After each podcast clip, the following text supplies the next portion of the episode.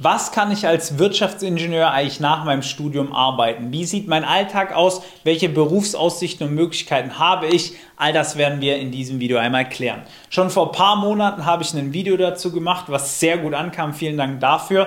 Wir werden jetzt aber heute mal konkret auf die Konzernkarriere eingehen. Das heißt, wir lassen mal Startups, Mittelständler, Beratungen außen vor und ich erzähle euch mal, was du machen kannst, um als Wirtschaftsingenieur danach in einem Konzern zu arbeiten. Konzerne sind bei vielen Wirtschaftsingenieuren super attraktive Arbeitgeber, weil hier das Gehalt passt, die Benefits, die Weiterentwicklungsmöglichkeiten und auch meistens die Kollegen, die sehr, sehr cool und entspannt sind. Und hier kannst du auch spannende Projekte vorantreiben, hast nicht so viel Verantwortung am Anfang, kann man aber im Laufe des Jahres bekommen, aber trotzdem fällt hier die erste Wahl auf die Konzerne von vielen Studenten. Du musst jetzt aber ein paar Sachen beachten. Du kommst natürlich nicht einfach so in einen sehr guten Konzern rein. Es gibt natürlich viel Nachfrage in einigen Firmen und du musst natürlich schauen, dass deine Noten halbwegs passen, dass du gute Praktika gemacht hast, optimalerweise schon in der Firma, zu der du danach möchtest und mal dein Netzwerk ausgebaut hast. Das heißt, schon Leute kennst, die auch mal die Bewerbung einmal durchreichen können, nicht erst den offiziellen Bewerbungsprozess gehen, dann hast du schon sehr gute Chancen, da reinzukommen. Du musst ja natürlich auch halbwegs sicher sein, ja, das muss nicht so eine hundertprozentige Überzeugung sein, aber halbwegs sicher solltest du dir sein,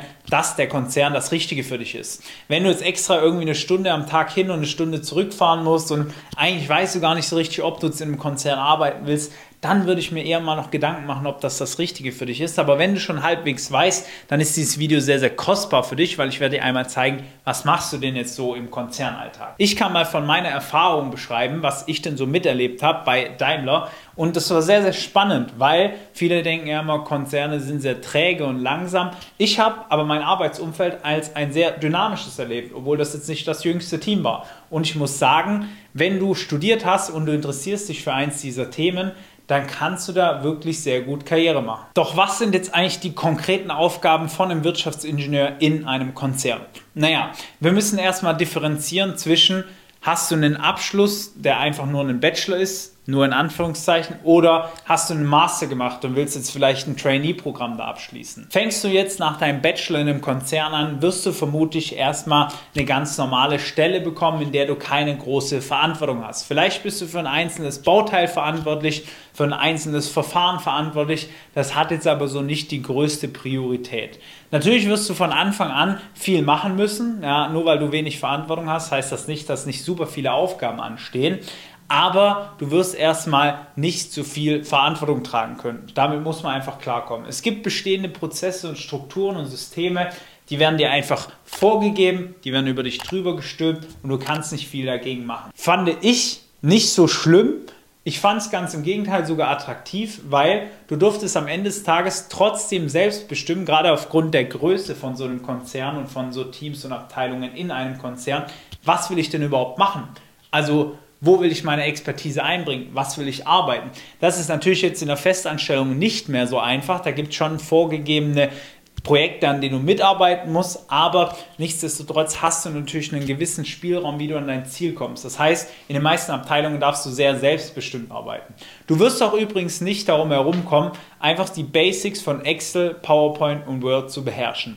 Hier wird viel mit Excel gearbeitet, weil man viele Informationen hin und her schieben muss, abteilungsübergreifend. Du musst einfach die Grundfunktionen kennen. Du musst mal eine, einen Code in Excel schreiben können. Du musst eine PowerPoint erstellen können, die ansehenswert ist, ohne dass äh, irgendwelche Sachen total verschoben sind. Und mit Word solltest du halt auch halbwegs umgehen können. Einfach mal, um auch eine wissenschaftliche Arbeit vielleicht über ein Thema zu schreiben. Ja, das sind Grundlagen, die solltest du im Studium lernen. Das können wir aber mal in einem extra Video machen. Nichtsdestotrotz ist das einfach der Arbeitsalltag. Was auch übrigens zu einem Skillset gehört von einem Wirtschaftsingenieur, ist so eine Grundlage an Programmierfähigkeiten.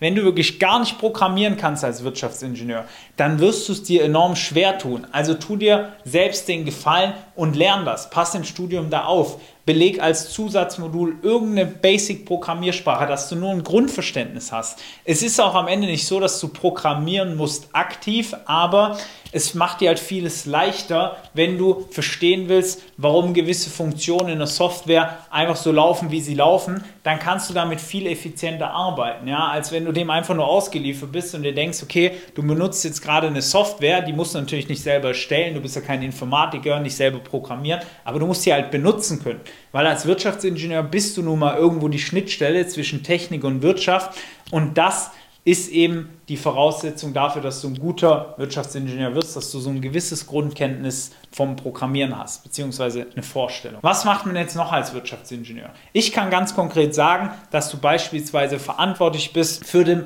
Ablauf eines gewissen Modells. Ja? Ich war damals verantwortlich für den Ablauf der S-Klasse, das heißt, ich habe geschaut, dass die neue S-Klasse, die neuen S-Klassen, die gebaut werden, einfach geprüft wurden vom TÜV intern in der Willing-Kabine, da wurden die Farben abgeglichen und auch natürlich den Crash-Test, das war eines der spannendsten Erlebnisse, die ich damals mitgenommen habe, dass einfach alles passt, ja. Es müssen die technischen Sachen passen bei einem Crash-Test, die Farben müssen natürlich abgestimmt sein, das muss alles TÜV-zertifiziert werden und so weiter und so fort. Und jetzt gibt es natürlich zwischen den einzelnen Stationen auch mal Kommunikationsschwierigkeiten. Nehmen wir als Beispiel den TÜV. Der erwartet, dass nach Ende der Produktion, fünf Tage später, das Auto ankommt. Kann ja aber natürlich sein, das Auto kommt nicht an, weil Grund XY. Der Farbabgleich hat nicht ganz gestimmt, Auto muss nochmal nachlackiert werden.